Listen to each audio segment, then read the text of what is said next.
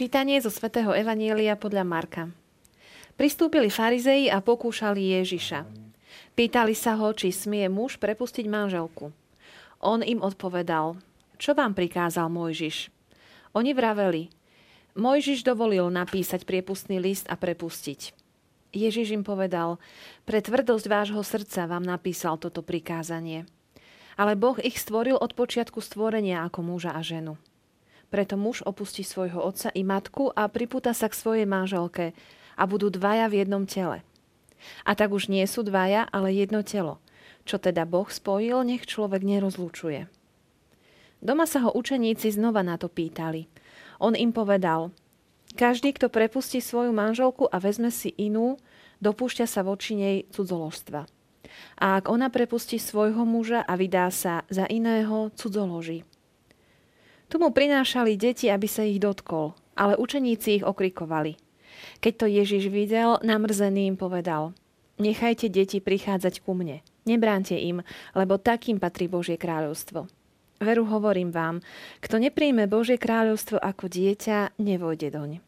Potom ich objímal, kladol na ne ruky a požehnával ich.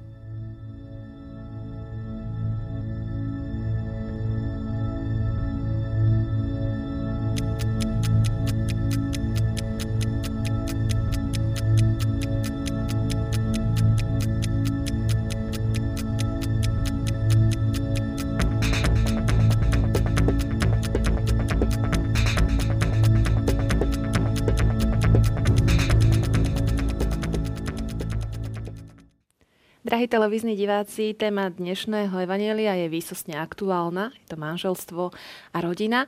A môžem vám prezradiť, že ak nás budete sledovať, tak sa dozviete, ako nájsť svoju polovicu srdca a aký je recept na chodenie. Pretože o tomto bude rozprávať aj o tomto náš hosť, ktorým je opäť Salezián Don Jozef Luscoň. Vítajte. Ďakujem pekne, dobrý deň. Tak naozaj sme netočkaví a tešíme sa.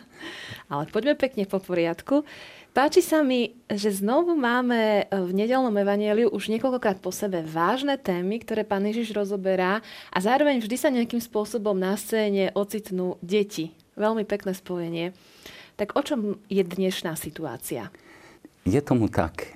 Skutočne vidíme tam aj deti, ale uvedome si ešte tú hlavnú myšlienku, teda Marek posúva Pána Ježiša smerom do Jeruzalema, alebo teda mapuje jeho cestu a rozvíjajú sa tam rôzne udalosti a riešia sa vážne problémy, však aj vnútorné najmä teda. Ide o tú spirituálnu cestu a vidíme, že manželstvo je veľmi dôležitá vec, treba ju poriešiť. Tak otvára túto tému Marek, ale tak veľmi zaujímavo, pretože píše, že farizei ho chcú pokúšať. Prečo by ho pokúšali takou otázkou však? No práve preto, pretože oni vedeli, aký je názor Pána Ježiša na manželstvo a na rozvod. A opakujú mu tú otázku, pretože chcú, aby to vyznelo z neho a zároveň, aby sa tak ako si zamiešal, možno, aby to neporiešil hneď, lebo Mojžiš tvrdil, alebo teda dal príkaz, že je možné prepustiť manželku. Oni vedeli názor Pána Ježiša, že nie. Teda ako to je a nech sa zamotá, uvidíme. A bola to veľmi citlivá téma, tak ako dneska. Vy ste tam počúvali diváci, poslucháči, učeníci. Vidíme, že tiež pre nich u Lukáša nie je to teda taká jednoduchá záležitosť, že ako je to potom, tam sa pýtajú, lepšie sa neženiť. Takže je tu veľký problém a to je manželstvo, rozvod, rozluka, dovolené, nedovolené, priepustný list a tak ďalej.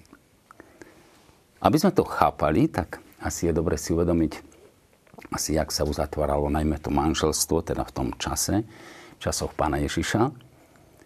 Dobre, mladí sa mali rádi, alebo možno sa nemali, to už je otázka, jak to prebiehalo, pretože niekedy tie sobaše sa dohodli tak medzi rodinami, medzi otcom a tak všelijako. Berme to lepšie, že sa mali radi a dohodli sa teda, že sa zoberú. Čiže to boli tie zásnuby. Išiel rok, počas ktorého mal ženich pripraviť dom na bývanie, buď u otca, alebo postaviť dom.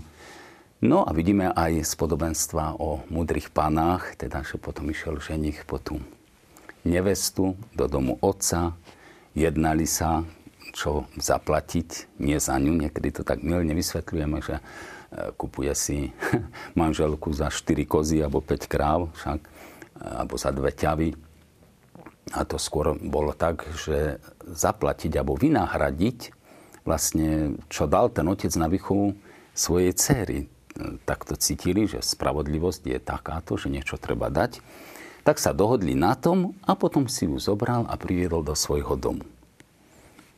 Žili všetko v šťastí. V tých mudrých pánach je to, že čakali, lebo to bola radosná udalosť, mali privítať, pamätáte, ako to tam zaznelo. No a keď sa mali radi, keď všetko dobre sa vyvíjalo, tak v poriadku. Ale mohol nastať problém a teraz treba dávať pozor, aký, pretože tí učitelia židovského náboženstva ten problém videli vo všeličom. Teda, keď prišlo k nezhode, tak zrazu mohol manžel napísať priepustný list a prepustiť manželku. A potom ona s tým priepustným listom chodila, alebo teda žila, a keď našiel ju nejaký iný žid, tak mohol si ju zobrať za manželku.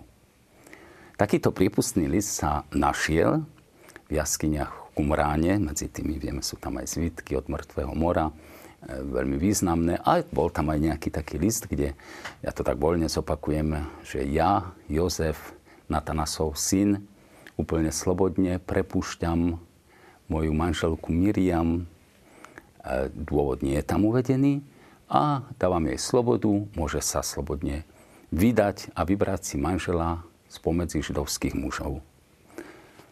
To bolo ten priepustný list, o ktorom teda vlastne je tam reč. Ešte mi k tomu napadla otázka.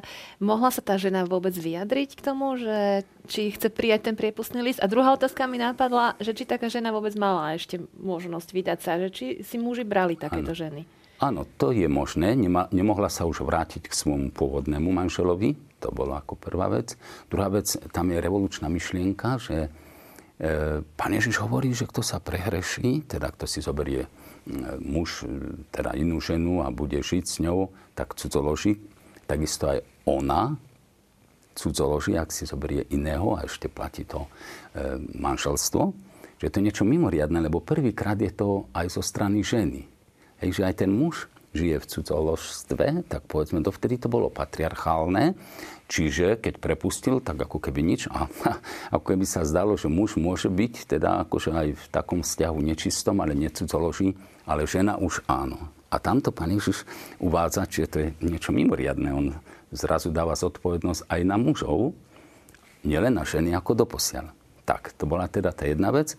No a druhá vec, iste, teda mohla sa vydať, keď našla takého, ktorý si ju zobral. Bola to vec spravodlivá. Dokonca vidíme, že aj v prípade Panny Márie Jozef takto rozmýšľal, lebo chcel, aby nepoznal, ešte nebol vovedený do problému celkom. Predtým tak rozmýšľal, že dá Panne Márii takýto prípustný list, lebo dieťa potrebuje otca. To tak seriózne rozmýšľal, hej, keď nie som otec toho dieťaťa, tak predsa nech žijú, sme boli zasnúbení a tak ďalej.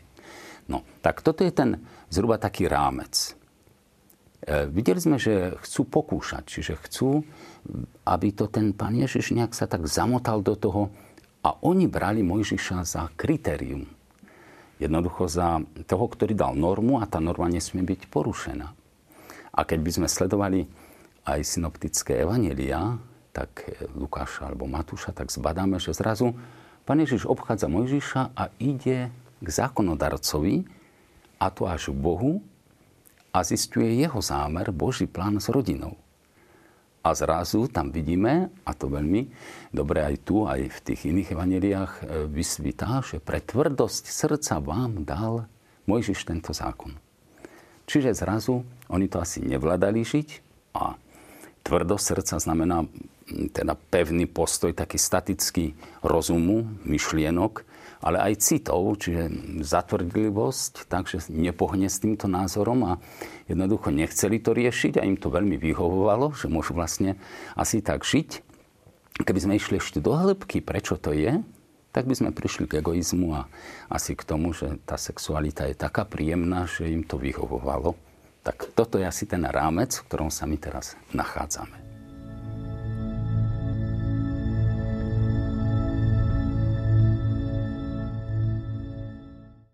Čítame v našom úryvku, že učeníci sa doma znovu spýtali Ježiša na túto tému. Potom, ako on sa rozprával s farizejmi, tak pravdepodobne im to ešte vrtalo v hlave a chceli viac vysvetlení. Ako som povedala v úvode, že je to výsostne aktuálna téma dnes, ale zrejme to bola aktuálna téma postáročia a aj v Ježišových časoch. A mohli prepustiť manželku za rôzne dôvody, a Ježiš to potom naozaj obracia na ten ideál manželstva. Presne o to ide. Áno, vidíme, že tí apoštoli, to boli muži, zdraví chlapi, niektorí aj ženatí, hej. A zrazu asi aj oni sa spamätali, že čo to tam Ježiš hovorí? Veď to je iné, čo si než učí tradícia, alebo čo je v našom národe. A hovorí potom lepšie neženiť sa, však? Pán Ježiš tam v inom evanjeliu hovorí, áno, kto to pochopí, tak a tak, lebo môžeme dodať, čas je taký rýchly, ako Pavol hovorí, hej, že ide tu o Božie kráľovstvo. No, ale vidíme, že to bolo citlivé a tá otázka, že za čo? Práve to boli tie rôzne, povedzme, učenické skupiny, alebo každý rabi, čo si neučil. Hej. Niektorí hovorili, keď pripáli jedlo, môžem ju prepustiť. Iný rabín hovoril, že dokonca aj z takých príčin, keď sa mi nepáči, môžeme ju prepustiť. Tak vidíme ten taký patristický, patriarchálny pohľad na to všetko, že ten chlap je ako si ten, ktorý nad tým vládne a môže si robiť, čo chce. A skutočne to príjemno aj vtedy hralo veľmi veľkú úlohu v živote týchto ľudí. A Pán Ježiš teraz krásne sa vracia až k Božiemu úmyslu s rodinou, a ten musíme pochopiť, keď hovoríme aj o manželstve vôbec. No a vidíme tam, a tu je to nádherné, to je síce celá jedna katechéza, ale tak v rýchlosti môžeme povedať, že hneď pri stvorení ženy, že keď to dekodujeme, jak sa to stalo, ten Adam pomenoval tam tie živočíchy, vtáctvo, ale nenašiel, kto by mu bol rovný, s kým môže rozprávať, zdieľať emócie, city, hrkútať, povedzme však. Boh dopustí spánok a píše sa mu, že mu vybral rebro a z toho stvoril ženu a Adam prvýkrát hýkol, to je kosť z mojich kostí a tak ďalej. Že našiel niekoho, s kým môže zdieľať teda myšlienky a cítiť život. My vidíte aj dnes, aj Svätý Otec, aj cirkevné dokumenty, keď aj tieto problémové otázky, ktoré sú tu, keď ich vysvetľuje, tak ideme ku knihe Genesis. Práve preto, lebo to je kniha pôvodu a my ju musíme správne dekodovať. Aj teraz vlastne musíme vedieť to rozvinúť. Čo to vlastne znamená, že z rebra? Veď to je taký obraz, však máme iné, menej rebier, alebo ako ja som to kedysi v detstve s mamou tak skúšal, mama, koľko to máš tých rebier, koľko my. Ale prvá vec je, že muž a žena sú si do dôstojnosti rovnakí, lebo sú stvorení z toho istého materiálu, povedzme, z človečiny však. Potom niečo žene chýba, čo má muž, a niečo chýba mužovi, čo má žena. Kedysi som sa hanbil povedať telesne, ale dneska treba aj toto telesné, hej, v tom kontexte kultúrnom, ktorom sme povedať, že je to aj po tejto stránke, ako muža a ženu ich stvoril. Potom vidíme aj psychicky, že sa doplňajú.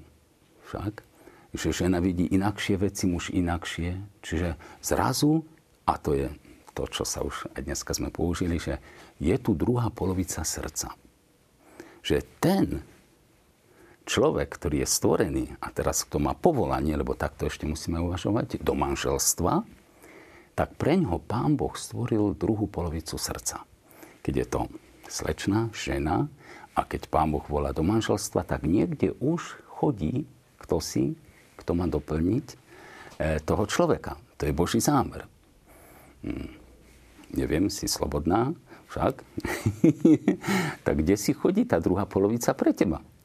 Naši kameramani niektorí sú ženatí už, takže oni už našli. A je otázka teraz, jak to nájsť? A to je ten recept na chodenie, na ktorý čakáme. Ale to nie je len taká jednoduchá vec, pretože zrazu je to jedna z bytostných vecí pre človeka. No dobre, tak ja som ukázal na seba. Ja som kňaz a čo som teda okyptenec, keď nemám tú druhú polovicu srdca, bo zasvetení kňazi. Nás Pán Boh stvoril tak, že tú druhú polovicu srdca nám on doplnil a ty ku ktorým nás poslal. Ja som Salezián, takže mladí ľudia a vďaka jeho povolaniu som schopný takto žiť a ďakujem mu za toto vyvolenie, za toto povolanie, aj poslanie. A tí, čo majú do manželstva, majú sa modliť a zistiť, teda, kde je tá druhá polovica. Nieraz duchovný otec povedal, Jožko, modli sa ty za svoju nastávajúcu. A ja som sa 3 roky modlil. A možno som to v úvodzovkách s humorom premodlil, lebo zrazu som kňaz. Ste to premodlili do rehole. Ale toto radím každému, kto teda rozmýšľa o manželstve a cíti, že ho tam Pán Boh volá. Nech hľada s pomocou Božou tú druhú polovicu. Pane Bože, kde je? Chráň ju, sprevádzajú však. Bo to máme z Genesis. Druhá myšlienka, že jak nájsť tú druhú polovicu. No samozrejme nejaký omyl, pokus, ale tak múdro však, že kto doplní to moje srdce po psychickej stránke, po hodnotovej, po komunikačnej, po sociálnej však.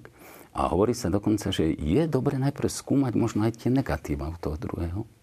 Lebo to by sme zašli inde, že keď je človek nejak zalúbený, tak vypína mu mozog a vedci hovoria, že dokonca nejaká chemická zlučenina tam pôsobí, takže keby toho nebolo, tak sa trvá to pol roka vraj, potom by sa nezalúbil, tak ten mozog troška vyraďuje sa z toho systému pri tom chodení, ale strašne dôležité je, aby kto si z boku mi poradil a videl to, čo ja v tej zalúbenosti nemusím vidieť však, pretože, ako som spomenul, vtedy dokonečne, čo ja viem, čo všetko ide. Hýkne tak, jak ten Adam nad tou Evou, však keď videl tú druhú polovicu.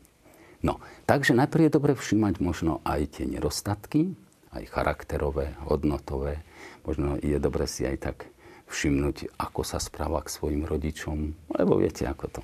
Nakoniec sa správajú mnohí tí, čo vytvoria nové manželstvo, tak, jak svojim sa správali a tam to niekedy najviac vykrešeme, vyhubujeme a tak ďalej. Takže to je skúmanie charakteru, hodnôt toho druhého a prídeme k takému bodu, kedy ak zistíme, že skutočne je to neprekonateľné, neprevychovateľné, tak je lepší rozchod. Pretože na čo nejakým spôsobom to pestovať, chodiť a tak ďalej, keď viem, že to nie je tá nastávajúca, tak to sa to nejak radí. A v ďalšom bode je treba poznať poriadok Boží v tej rodine. Všimnite si, budú jedným telom, to ešte hovorí Pán Boh vtedy, keď nemali hriech. A teraz v Marekovi opäť hovorí, že a vytvoria jedno telo. Čiže tá sviatosť ich spojí, ale oni sa musia dostať do stavu, aby nemali hriech, aby tá spása v nich prebiehala. Hej, to z mŕtvych stane. Čiže hovorí sa dobre. Dobré manželstvo vznikne tam, kde ho vytvárajú dobrí ľudia, kde sa snažia, že nerobia hriech, kde poznajú Boží poriadok, kde poznajú aj ako to bude s deťmi, koľko ich príjmu, sa zjednotia v názoroch, hej, aj na manželský život pekne. A my, keď vidíme, čo nám hovorí Pán Ježiš, tá kresťanská naša stránka náboženská, tak my si to musíme držať. Jak potom tú jednotu vytvoria, a nielen telesnú, to je najľahšie, zdá sa však, ale tú duchovnú, keď si zoberie úplne nejakého iného, kde nevedia jednu oblasť o Pánu Bohu, musia vyhodiť. A neviem, o čom by v noci hovorili, ak nie aj o týchto témach. A iné veci musia. A báť sa, majú strach a tak ďalej. Tam sa robí strašne zlá vec, ak sa urýchli to chodenie, ak sa nejde podľa tých etap lásky, lebo tá láska sa má rozvíjať. Však? A ak nepadnú do pasce sexu, tak všetko sa to pohltí. Pretože chýba im ten nádherný pohľad na tú lásku, na to chodenie, na to rozvíjanie. A to sa urýchli. A potom je ten problém, že zrazu koho som si to zobral do svojho domu a proste aké má hodnoty a proste to je neznámy človek a kde som mala hlavu a tak ďalej.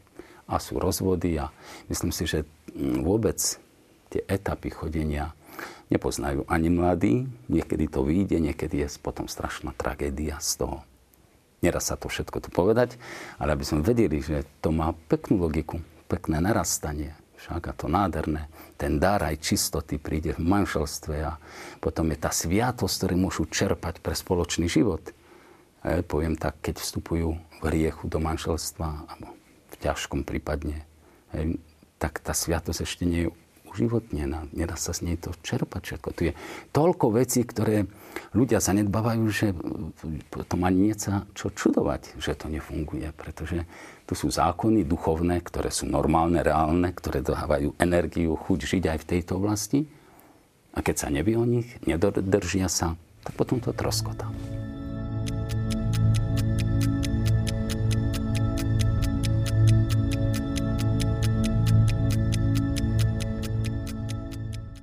Pán Ježiš tu postavil taký ideál manželstva, v tom, že je nerozlučné.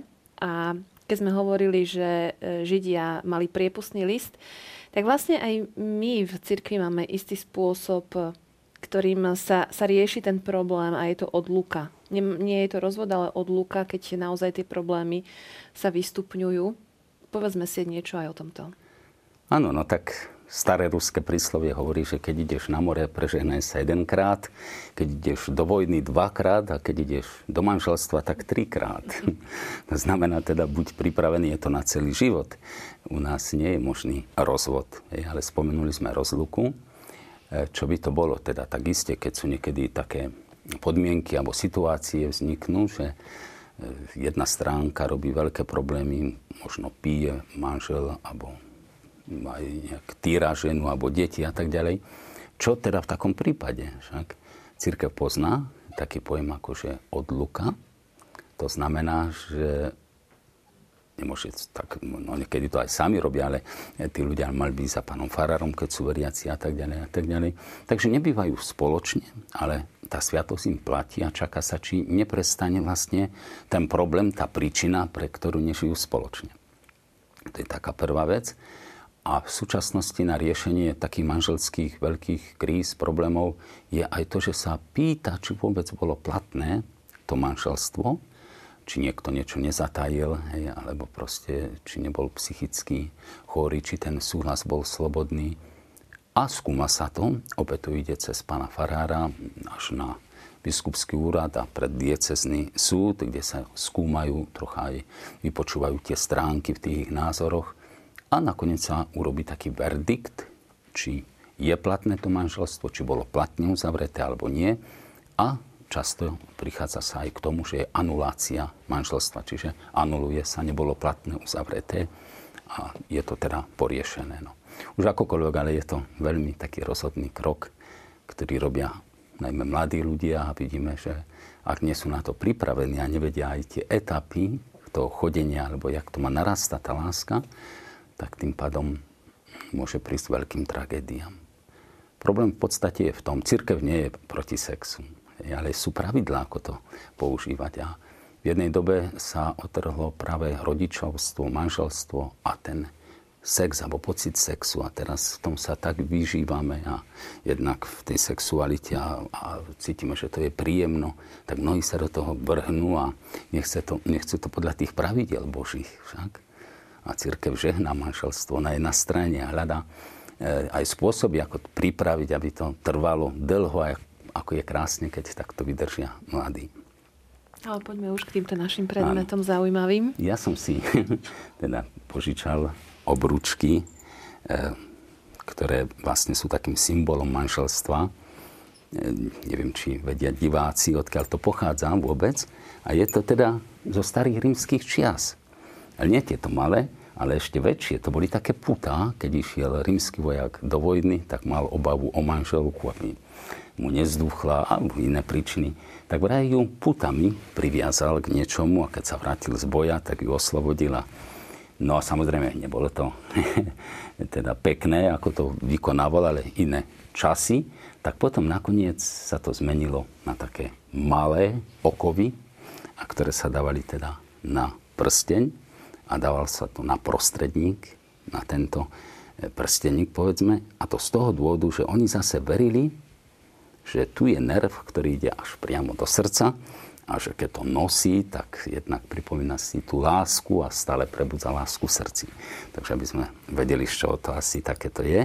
To je už lásky. Krajší výklad ako ten z tých rímskych čias. No, čo sa dá robiť? Život bol takýto. No mám tu aj koby a sicherky, alebo špinky, každý to nejak inak nazýva, pretože, aby som tak povedal, že ak je veľká láska, tak tá vydrží veľmi veľa. To tá vie zjednotiť, tá vie vydržať tragédie, tá vie rodinu výchovu, deti, všetko vie zvládnuť nejak. Ak tá láska nie je, tak to potom púšťa tak jedno za druhým. A vždy to telesné, ak sa len na tom telesnom stavia, tak to popúšťa, pretože krása pominie, krása zmizne, ale to, čo zostáva, je láska. Tak ja by som aj tak prijal všetkým divákom, aby tú lásku tak si pestovali v srdci a rozumne pristupovali aj k tejto sviatosti, aj k uchodeniu, aj k hľadaniu tej druhej polovice srdca. Už mi neostáva nič iné, len poďakovať vám za tieto pekné slova, aj za veľmi také praktické rozprávanie, ktoré sme dnes s vami mali. Ďakujem, že ste prijali pozvanie. Tak. Ďakujem, Maja. Drahí priatelia, verím, že aj vám sa páčilo naše rozprávanie a uvidíme sa opäť o týždeň. Dovidenia.